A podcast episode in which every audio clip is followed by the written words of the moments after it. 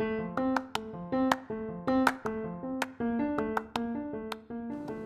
are listening to B2B Top Sales Podcast สวัสดีค่ะว่าที่ Top Sales ทุกคนนะคะ วันนี้ถ้าเกิดว่าใครอยากที่จะนำเสนอสินค้าและบริการให้ได้แบบมืออาชีพ วันนี้ห้ามพลาดเลยค่ะ ดวงเชื่อว่าทุกคนคงเคยได้ยินคำว่าคุณสมบัติ คุณประโยชน์ของของที่เราขายใช่ไหมคะ feature benefit เนี่ยเนาะเผอิญว่ามีโอกาสได้ทำคลาสเมื่ออาทิตย์ก่อน แล้วก็ให้น้องในคลาสเนี่ยลองฝึกวิธีการแต่งประโยคการนำเสนอสินค้าของตัวเองนะคะ โดยใช้ฟีเจอร์ benefit วันนี้เลยเอาเวิร์กช็อปในคลาสนะคะ ออกมาให้กับแฟน B2B Top Sale ได้ลองทำกันเนาะหลาย ๆ คนนะคะ ถ้าเกิดว่าจริง ๆ หลาย ๆ คนนะคะนำเสนอเนี่ย ไม่รู้ตัวว่าตัวเองกำลังนำเสนอผิดวิธีอยู่ ซึ่งจริง ๆ แล้วการนำเสนอที่ดีเนี่ยมันจะต้องทำงานกับสมองทั้งซีกซ้ายและซีกขวาของเราเนาะซึ่งสมองซีกซ้ายก็จะเป็นสมองที่เป็นตรรกะ เป็นตัวเลขเป็นวิชาการใช่ไหมข้อเท็จจริงอะไรต่างๆ นานา แต่สมองซีกขวาเนี่ยจะเป็นเรื่องของจินตนาการ ความคิด ศิลปะ เป็นภาพ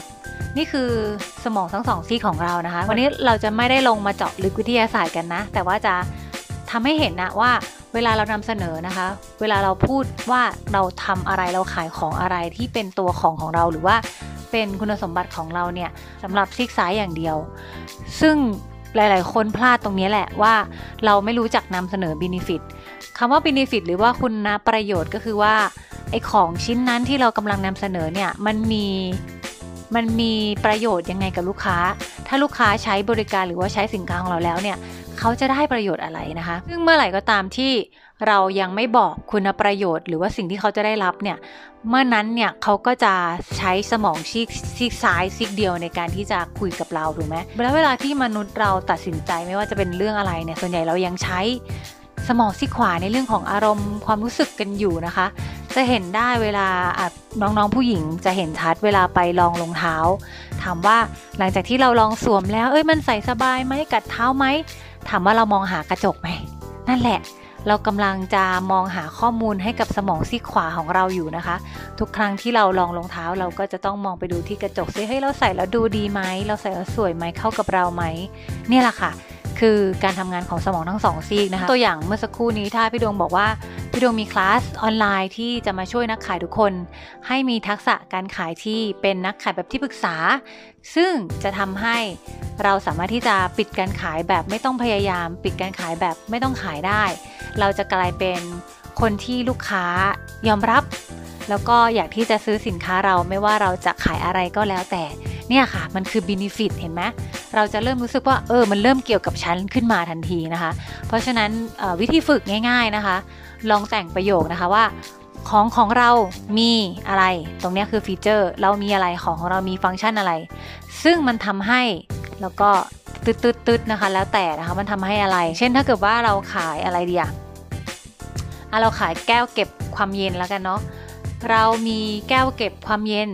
ซึ่งมันทำให้น้ำแข็งของคุณลูกค้าสามารถที่จะเย็นอยู่ได้เป็นเวลา 12 ชั่วโมง แล้วมันสามารถทำให้ลูกค้าเนี่ยดื่มเครื่องดื่มที่สดชื่นได้ ตลอดเวลาที่ลูกค้าต้องการเนี่ยค่ะคือการใช้ feature และ benefit ในแบบที่เราทำงานกับสมองทั้งสองฝั่งกับลูกค้าอยู่นะคะ แล้วก็มีเคล็ดลับอีกนิดนึงสำหรับคนที่ตั้งใจฟังมาถึงตอนนี้นะคะบางครั้งเนี่ยเราสามารถที่จะเอาคุณประโยชน์ หรือ benefit เนี่ยต่อกันเป็นแถวๆได้นะคะ คือมี feature หนึ่งอัน แล้วก็ตามด้วย benefit หลาย ๆ อย่างเลย ซึ่งหลาย ๆ คนพี่ดวงเห็นว่าทำสลับกัน เราบอก feature ประมาณ 5 อย่าง benefit เอามาอย่างเดียวอย่างนี้ไม่ได้นะคะ ลองเอาไปฝึกแต่งดูนะคะว่า bene feature หนึ่งอย่าง อย่างเช่นว่า แก้วเก็บความเย็นเป็นสินค้าของเราเนาะเรามีแก้วเก็บความเย็น แก้วเก็บความร้อนเนี่ยแล้วมันมี benefit อะไรอีกสัก 3 อย่างแล้วเอามาซ้อนกันเลยค่ะ มันจะดูดีมากอย่างเช่น วันนี้มีแก้วเก็บความเย็นใบนี้นะคะ มันสามารถทำให้ลูกค้าสามารถเก็บ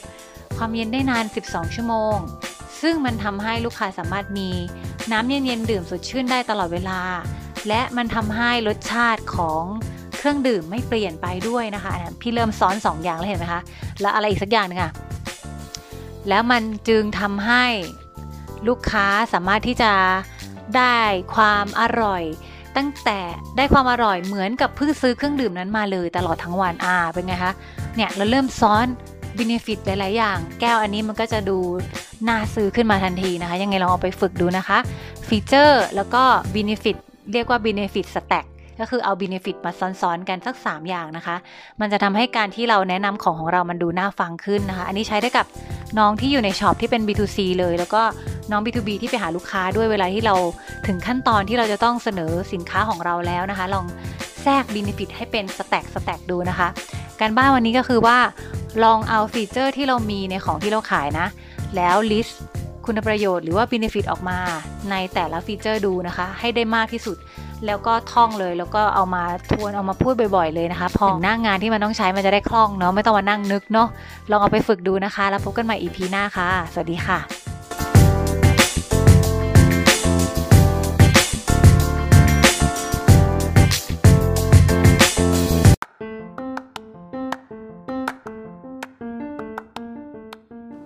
You are listening to B2B Top Sales Podcast.